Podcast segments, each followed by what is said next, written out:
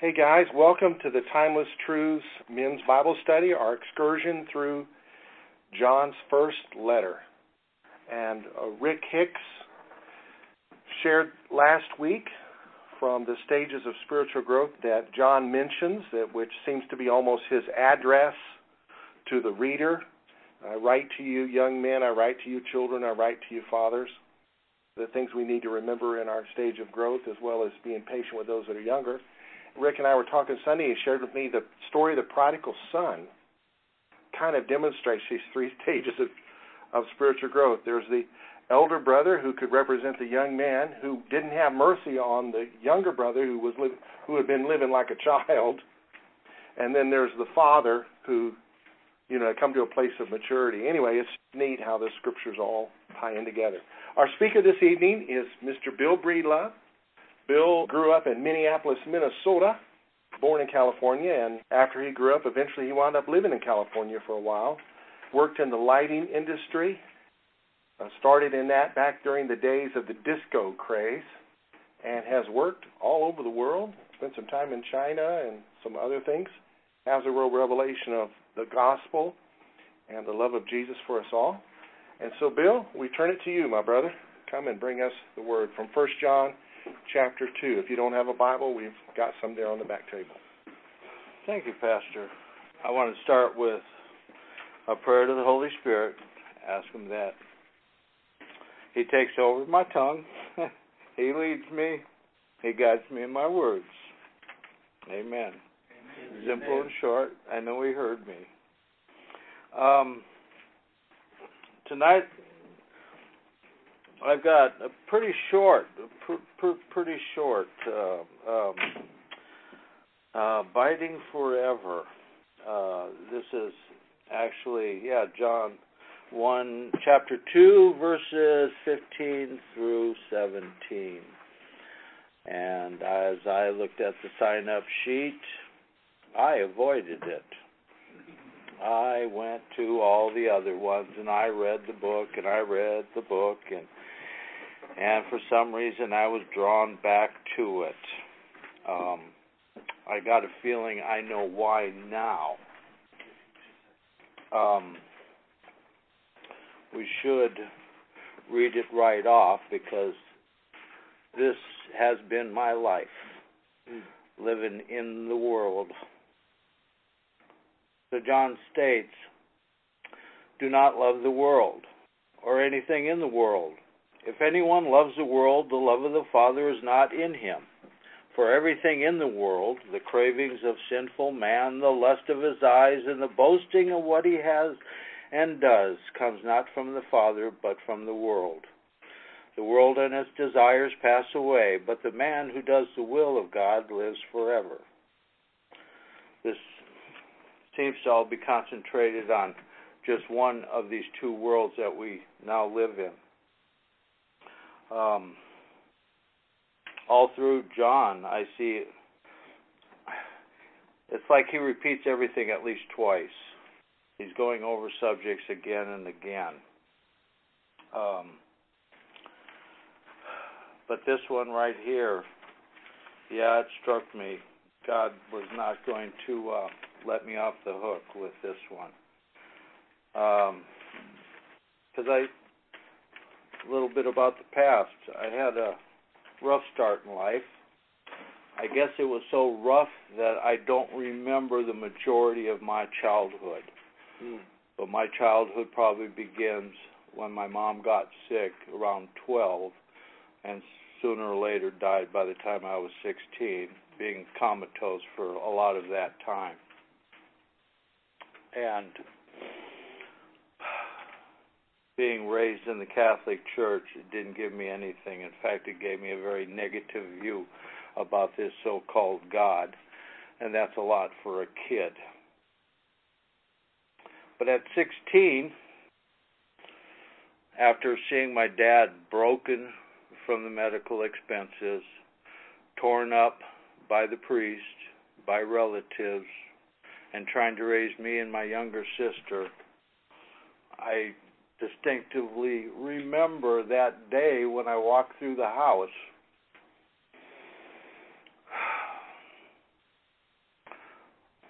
a, a simple place. I slept on an army cot. Dad did whatever he could, but I knew it was time to go because the only thing in the house with a kid, a growing teenager who's hungry, all I found, and I remember these items very well butter, bread, potatoes, onion, peanut butter, and jelly. And that was it. I walked out. And I was on my own. In the world. Well, I didn't have any guidance counselors. I didn't have any youth groups. I didn't have anything. I was hungry and broke and living on the streets. So I adjusted in the world rather quickly because the arms were open in the world for a guy like me. Thank goodness that little bits of, yeah, let's say, interaction with the police and overnight stays in jail, that was not the way to go. you know, I didn't like it there. So fortunately enough, I didn't do anything bad enough to have put me there in, for a long time. But I began to work, take care of my food needs, work in a restaurant if you're hungry. That'll do it. Um, that was a good start. But then people were ordering me around, telling me what I could do and I couldn't do, and because I was under 21, I I, I was stuck. I was stuck. You got to obey the law. Um, you got to obey other elders, and pretty soon I found myself in Vietnam, the war. Again, somebody said, "You got to go. you got to go fight." What? you know, wait a second. I just got me a decent job. you know, I'm feeding myself. Got a little money in my pocket. Well, we're going to take that away from you. Go fight. In the world, fighting evil people. For what? I don't know. This was Vietnam. We lost. But I know I left that surface just as broke, in fact, probably broker than the day I left home at 16 because I had to borrow somebody's pants and shirt because I had absolutely nothing. Nothing. And I was on the streets again. Nobody's going to help me except me. So I got this me, me, me attitude and went into that world. And and to to compress this story, God was probably with me. Um, it's taken me a lifetime to recognize that. But at 20, I managed to get myself out of the service. All on honorable conditions, gentlemen. but I at least cut my stay a couple of years short from the war. One tour was enough, you know. um, got a job, went back to work, worked hard, worked hard, saved, uh, was planning my future, deciding that I am just going to work my tail off for at least 10 years, not give up, you know, 80 hours a week, whatever it took. I wanted things from that world. And as things turned out, I mean, I met my wife, we got married. I was an owner of my own business. Now I could call the shots. So at about 22, man, I was off and running. One of the greatest things about working for yourself is you can make decisions. You can call the shots. You can tell yourself how much you're going to pay yourself. You're in control. But I was exposed to the rich people of this world, and I liked what I seen. They had a unique knack of taking my money out of my pocket and putting it in theirs. And I developed an attitude of when I see them, I want my money back out of their pocket. And that's all I cared about. But I got involved in the industry, probably the worst thing ever, because this was in the world. The sex, drugs, rock and roll, the corruption, you name it. I had customers of all sorts, mainly rich, from the mafia to Hugh Hefner to I could drop names. Oh, I could drop names. Um, they were all customers. They were all customers, and I was getting my money out of their pockets. I never believed in. I'm sorry, uh, Scott isn't here tonight because I I was joking about a jersey that he was wearing with uh what's his name from from the Cowboys, their Romo. quarterback. Romo. Yeah. I went, you bought that? You gave him your money for that? You know, it's like, no, no, no, no. I had football stars as clients. I was taking money from them. I wouldn't wear one of their shirts because that cost me money, and that's what they're all about taking our money. The rock singers, the movie stars, they take our money. No, no, no, no, no. But the taste for this world was ah that thirst for that was such a driving force seeing the Bel Air estates, Beverly Hills, the um the movies, the movie star homes. Um not many people can say that on New Year's morning at seven o'clock, I was having a beer with Dean Martin. Hey, morning, Dean. I wanted that, man, and that was that was that was it. Well, in the meantime, now, at about twenty, twenty-one, I also accepted Christ for the first time. But it was in a pretty superficial way because I was in the world, not someplace else of the world. No, I was in the world. But that sounded like a pretty good deal. Life insurance was free. That was giving me life insurance. It was something I hadn't had before. So I accepted that. And I and I think that gave me my successful marriage. That gave me my children. That also gave me a child who had born with a hole in the heart first miracle in my life that I did I recognized but I didn't recognize because I was so in the world. So I'm I'm painting a picture that this world is evil. You said it, oh, another blood moon. Evil, evil, evil. I believe it. I believe it. There's nothing good out here in this world except Christ, this book, and what he's done to get us out of the world. But I believe that through that, an operation that didn't go well on my two year old son, but miraculously he was healed. And I've got to say, he's in his mid 30s today. And if you put a stethoscope on his heart, you do not hear a heartbeat to this day. but he is perfectly healthy because with every inspection over the years of him growing up and having to have that stethoscope put down and look inside his heart. It's perfect. It's perfect. They find nothing wrong, but he has no heartbeat. It's slush gurgle. It's it's you know it, it's it's a physical manifestation of God's work in him. Amen. Yeah. But that was all pushed aside because I was having fun around the world. I was I was going to make it easy. I didn't have to to spend a lot of money on a fancy brochure.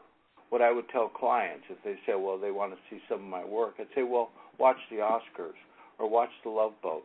We're in the '70s generation. Some of you are old enough to remember those golden years with Dean Martin and the Gold Diggers. I was there. I was there. So for me, my brochure was I got something on TV all the time. And the disco years, yeah, I mean, very prominent. That's really what hurled me into even more, more of but eventually I learned to get out of. One of the reasons I moved here to Texas. Um, but to finish that story, after 10 years, I, w- I was in their league now. And it's funny how the, the, the draw from in this world, I'm sure you all had this experience of going into a very expensive men's clothing store, even a cheap one. But I bet you money that all of you were able to walk up and just go, ah, I like that, and it turns out to be the most expensive thing on the rack. Shoes, you you're just drawn to it. You're drawn to it. Why? You know, I've often wondered that. Why are you drawn to that finest material?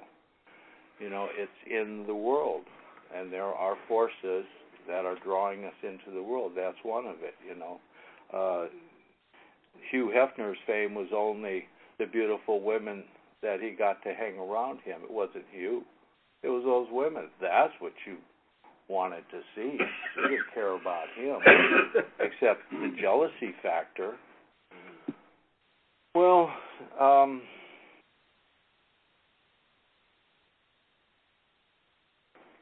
I was so caught that after 10 years, or actually after eight years, I had enough money to retire. But greed stepped in. and I went, I'm doing so good now, one more throw of the dice. Just one more, and I'll really be set. I never knew I could lose so much so fast with unexplainable reasons. Nothing I did. But my international corporation by this time imploded. It was just, it, I couldn't survive. Again, I think I know why. You know, it's taken a lifetime to figure that out. So, bellied up, broke. I got a normal job. But the next seven years were pretty sweet. Went back to the church environment, raised the kids, family, church, children, wife, and it worked. And in seven years, I was out of the hole. From having a lot to being in the hole was staggering. But seven years, I was blessed. But without knowing it, I brought the principles back of the book. Um, I was so tired of that industry. But the industry lured me back in because after seven years, people missed me in the industry, and it's like, hey, I got the world's largest sign to build. You want to do it? Yeah. Where is it? Vegas. Oh, great. No problem. you know, man, one turnaround on that job, pockets will be full again. Ooh, I closed the book. Honey, I got to go out of town, so I'm commuting from LA to Vegas, to Vegas to Reno, where this actual project went on other jobs came about. I'm back in the industry. And for some reason, something was gnawing on me. Because it was like, I got to get out of this. I got to, I got to, I got to. So, thank you, Lord. Because I was dead set on trying to move out, and I tried. I tried to move to Washington. Mount St. Helens blew up. tried to move to Canada. The Chinese moved in. Actually, all the way here to Texas, I was going, Are you really going to let me go this time, God? You really going to let me go? Yeah, and He did. But I actually came here with the wrong principles again. Again. I didn't learn the first two times. Again. I came with expectations of retiring at 50. And I did. And I had the lake house, the country club, the cars, the traveling. Again, I ignored God. And and not in a complete way. I was still going to church. I was the passive Christian the Christian who said, Grace, faith, Jesus, I'm saved, that's it, no more, no less. I'm okay. It was all in the world that that that pulled me and pulled me and pulled me. Um, didn't learn my lesson until about five years later, at 56, when my dad died, and I knew I would die then. Sure enough, I had a heart attack. Boom, I was down. I was down, but I did something really stupid, knowing I was going to die. I planned it. I planned it. That's why I wanted to retire at 50 so I could have some fun. You know, so and that's what I did. I fished, I played, I you know, I enjoyed myself because I'm going to die. Well, that day on the couch when I couldn't breathe, I wound up praying. you know? All of a sudden, yeah, things changed, and I yeah, I began to pray, and I had my operation, but I was still in the passive mode because of the desires of this world, and I just got to press on that. This world um, wasn't enough. I didn't get the message. I didn't get the message to really return to God the way He wanted me to return. So I started to get blood clots to the brain. The wife got cancer. We had to sell the lake house. What could be lost was lost once again. Even my dog died. Mm.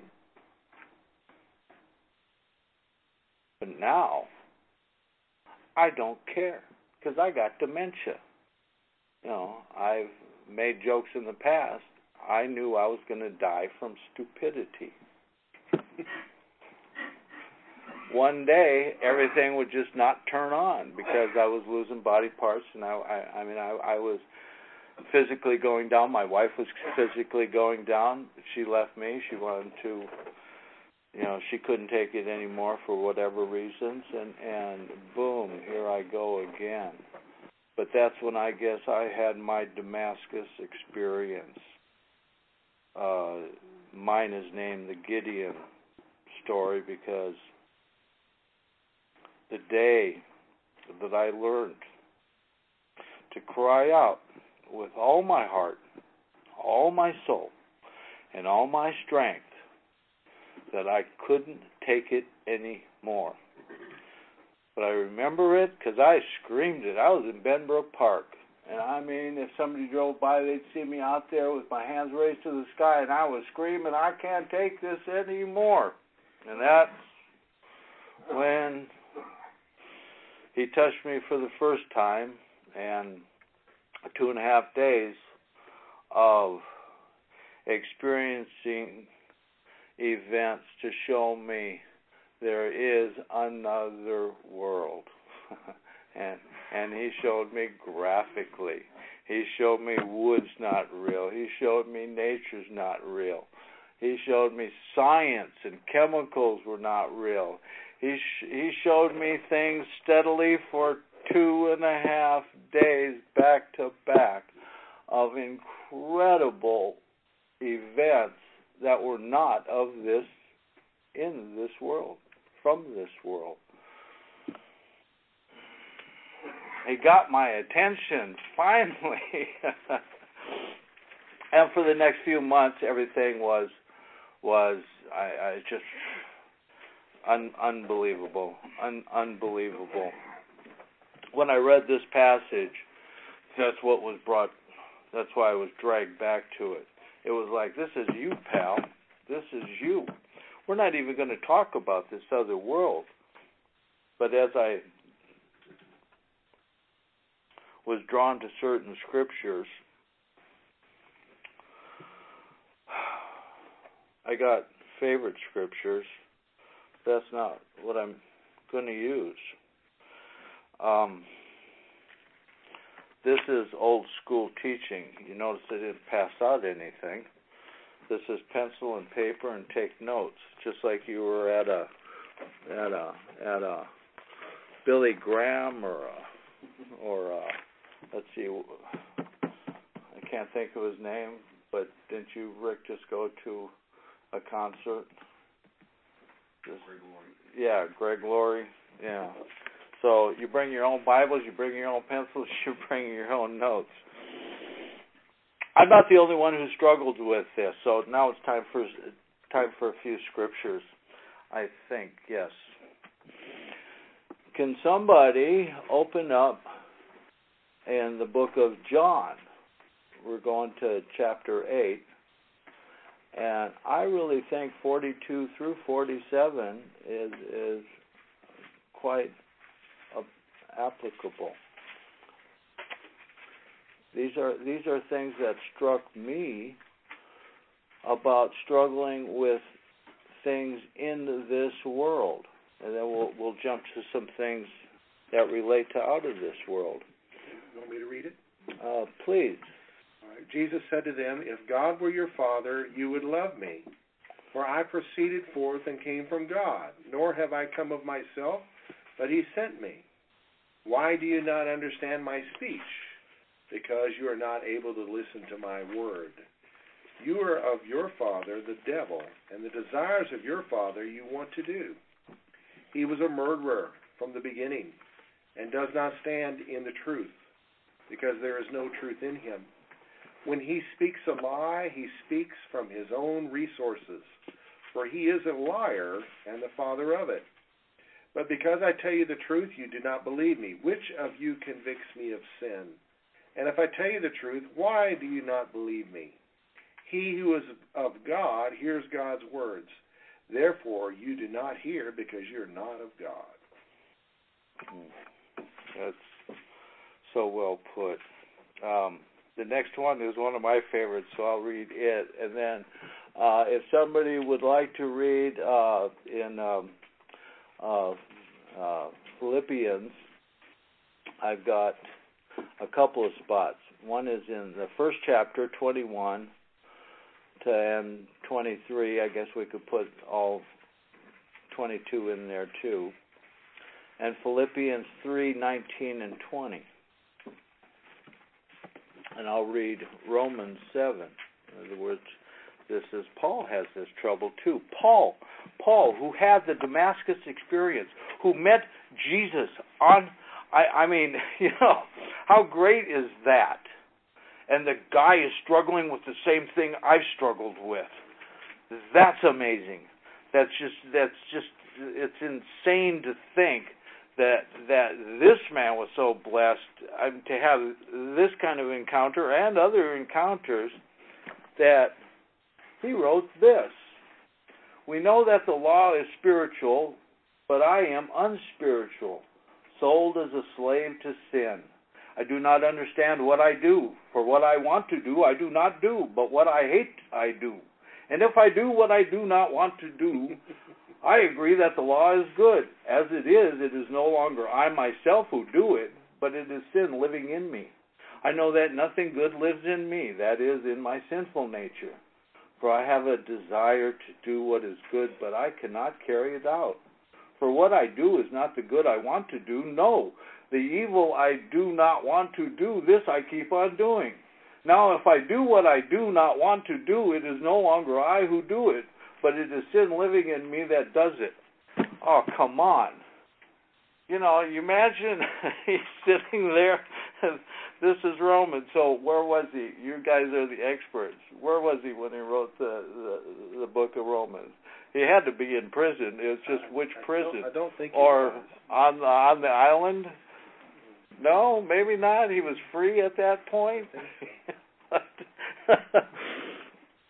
that's a heck of a statement, and that's it. When I read that, it was, uh, you know, I loved it because he he just he's dealing with the same kind of issues, which means that being in this world, this temptation, the, these demonic forces are so strong that they could even take Paul and twist him around and make him fall.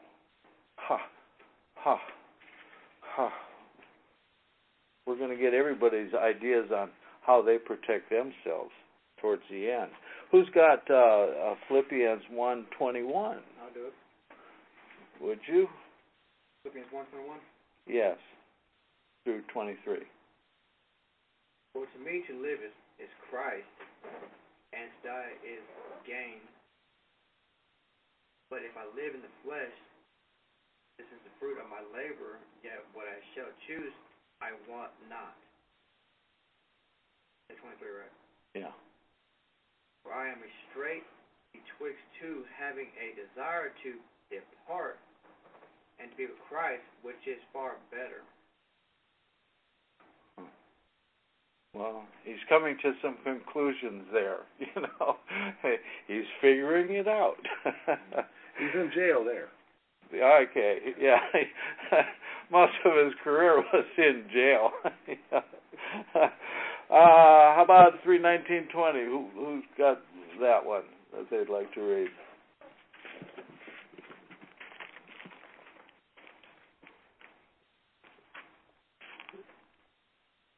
Nobody? Do I have to turn to it? All right, I got it.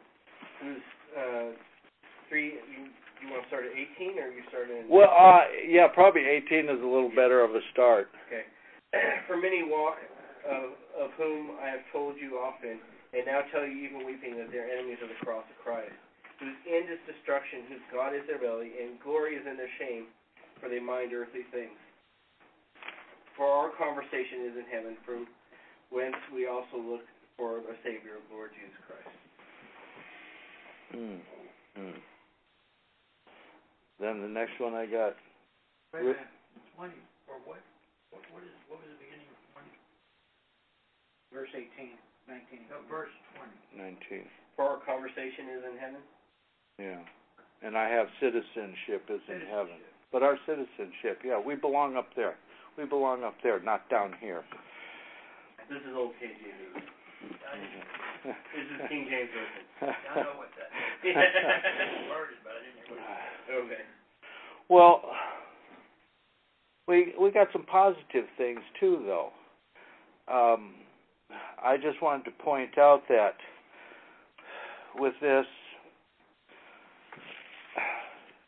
this reading in John, you know, he's trying to express some points of view, but they've been said again and again by our other apostles.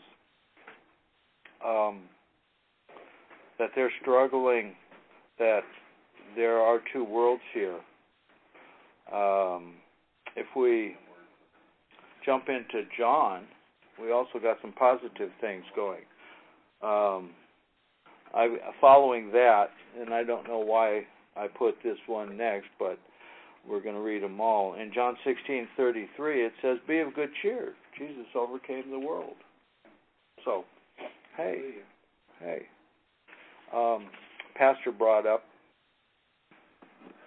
somebody who was new into Christ, and it was a story about how excited the man was to find John 3:16.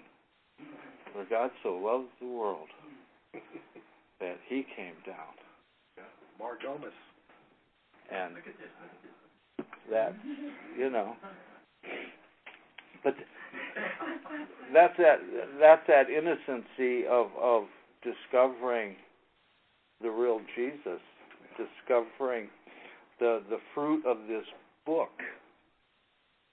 Um, that what he meant when he said, unless you become as one of these, you will not enter the kingdom? yeah, yeah. And in Luke it says, when the kingdom comes, watch and pray, because it is coming. And we better be watching, we better be looking up, and we better be praying. We better be ready. Be ready. I follow the doom and gloom. You know, I love the in, the I, I I love the childlike belief, and I hope I never lose it. But because of of delving in with that, in the Beatitudes, one of my favorites is to hunger and thirst for that righteousness makes me want to read makes me i don't put it off i put off something else wait a second you know I mean, Gary's my neighbor. He calls me in the morning. What are you doing, Bill? Well, I'm in my study period. You know, I like to When are study. you gonna mow your grass, Bill? Study. You can wait. You can yeah, later, later, That's later. right. That's right, that's right. I can wait until I get done reading. Yeah, Study time. it's study time. It's just study time. This is my time. You know, my time. Um, you know, and there and there's others. John fifteen four. Remain in me, and I will remain in you. John 15, 18, 19. If the world hates you, it hates me first. I chose you out of this world. Man, it's powerful. In Timothy 4:18, the Lord will rescue me and bring me to his heavenly kingdom. Something to look forward to. Wow, something to look forward to. So that story with John 3:16 and and you're saying that was Mark, huh? That's that that that child like faith. When I when I was going through this book in those first six months, I'm not sure when. But another reason and I don't even have to look it up because there's only two words that I want to say. I knew I was in the world, and I knew that God gave me a chance to get out of the world. But that draw, that magnetism to to to all of what the world has to offer you think was capsulated. And oh, just for trivia, maybe somebody of you heard this. I heard that tears of weeping are actually different than tears of joy. That the chemical makeup of a tear is different between those two. When you weep or when you laugh, those teardrops are different. Well, I learned not to study over my Bible because I can show you Ecclesiastics. I ruin my pages. I ruin the pages because when I read from the richest man who had the most wisdom, the most wealth, the everything, the richest man in the world. Now I dealt with the third richest man in the world, but never the richest man in the world. And he says it's meaningless, meaningless. The tears flooded, and my pages all got wrinkled. And this will that don't do that. Don't do that. so I now I'm, I'm always aware of what my tears do to this thin little onion paper that that's used to write on. Uh, but it, it hit it hit home. Here's here's the best of the best, the the biggest, the strongest, the wisest, and everything. And this is his conclusion too. It ain't worth it. It just ain't worth it. So with this childlike faith, it allows me to dream, to have the wow moments, to break into the tears, to praise fully, to pray completely, and have complete trust. The maturity comes with the study, um, the fellowship, the debates, the walking in the Word, the teaching. But I don't want to lose that child childlike faith. And at the very beginning, I was led to certain scriptures, and one of those scriptures, and uh, I think it's very important to me. This is what I do in the morning. I put on the full armor of God. What do you do when you get up in the morning? What's the first thing that you do? I start putting on the armor because when I don't, things happen. Things happen that are not good. Things happen. So I'm in that habit of putting on the armor. I take the stand. I gird the loins with the truth. Man, I mean, I go through it all the breastplate of righteousness, the helmet of salvation, that shield of faith. I want the biggest shield possible. And I want that double edged sword to be so sharp with the word because that's my offensive weapon. Um, what do you guys do to get ready to protect yourself from all of the adversaries that are in this world while we wait to get out? um, Bill, let's just imagine this morning you're getting up, you're going to put on your armor. Can you do it in front of us? Demonstrate what you do to do it.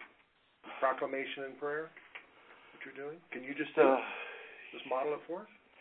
Yeah, I, Okay, I, I actually in in those steps, I have envisioned the Roman soldier.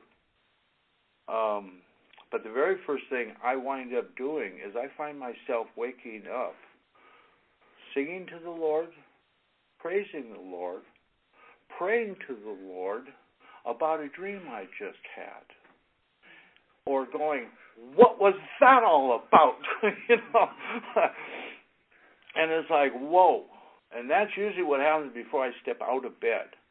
And then, you know, get myself together. But I I visualized taking the stand. The Roman soldiers never sat down. After they won a battle, they were to remain standing firm so that they showed no weakness to the enemy. So whether win or lose, they were told to stand firm. I think that's why we see this because it's related to it. And and I think of the blood covenant, the circumcision, and the, the yeah, I put on the belt of truth, Lord. Protect me with the truth. And through your grace and mercy, I'm covering my heart and soul with your breastplate. And with my head, protect my mind so that I can't be attacked with lustful thoughts, human desires. I'll even polish my helmet a little bit. and I look for cracks in the shield because it's my faith and that faith I might go to some of my standard scriptures in Psalms 51, Psalms 91, Psalms 139, uh, scriptures that stuck. Those those first key scriptures. All these are, are things I'm reciting. The James, if I'm in pain, first part of James, have joy in your trials and tribulations. Boy, have I gone through that one. You know, for literally months.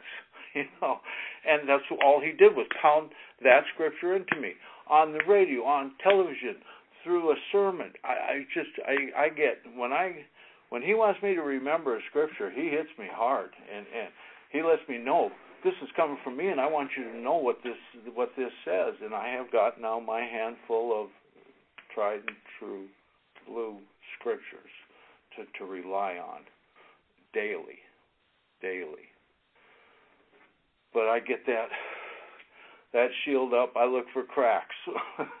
I mean, I I I want I want it big. I I want it big. I I I go for a big shield because uh, the faith is really important, and and I usually in a physical way hold this arm up like I am holding a shield, and I raise this this hand up over my head. I often do this and imagine the sword in my hand and how it's a double edged blade. God's word is on one side, my words are on the other side, and I'm looking to sharpen it. It's like I gotta I, I, I gotta set something else in mind because that's that my power is in the tongue and the tongue in the word and with a breath things can happen, seas can part, I, God says, hey, ask, I'll give it to you. One last comment that I want to make that I don't want to be so hardened that I forget the childlike faith. And this is what I came up with. We're stuck to the earth because of the dust. But when I look down at that dust and see my tears fall, my tears turn that dust back into clay. And it makes me want to look up. Where instead of just seeing six feet of the ground that I'm stuck to, I get to look up where out of Genesis the birds fly in the midst of heaven, and I can look a million miles into God's creation. I know He's up there. And He says, Look up. I draw near. And I can see an entire universe that He can hold in the palm of His hands. Amen. Wow. Wow. Amen. Thank you. Thank you. Thank you, Bill, for bringing the scripture to life. And the guy lived those verses. No, no substitute for life. And you fed my soul, and I really appreciate it. Hey, brothers, do you guys have any input for us? That was a very good part, Brother Bill. I really enjoyed that. Yep. Yeah, thank you, Bill. Appreciate it. Thank you, Bill. Hal. Thank you, brother. Hey, bless you, Hal. All right. Bless you guys.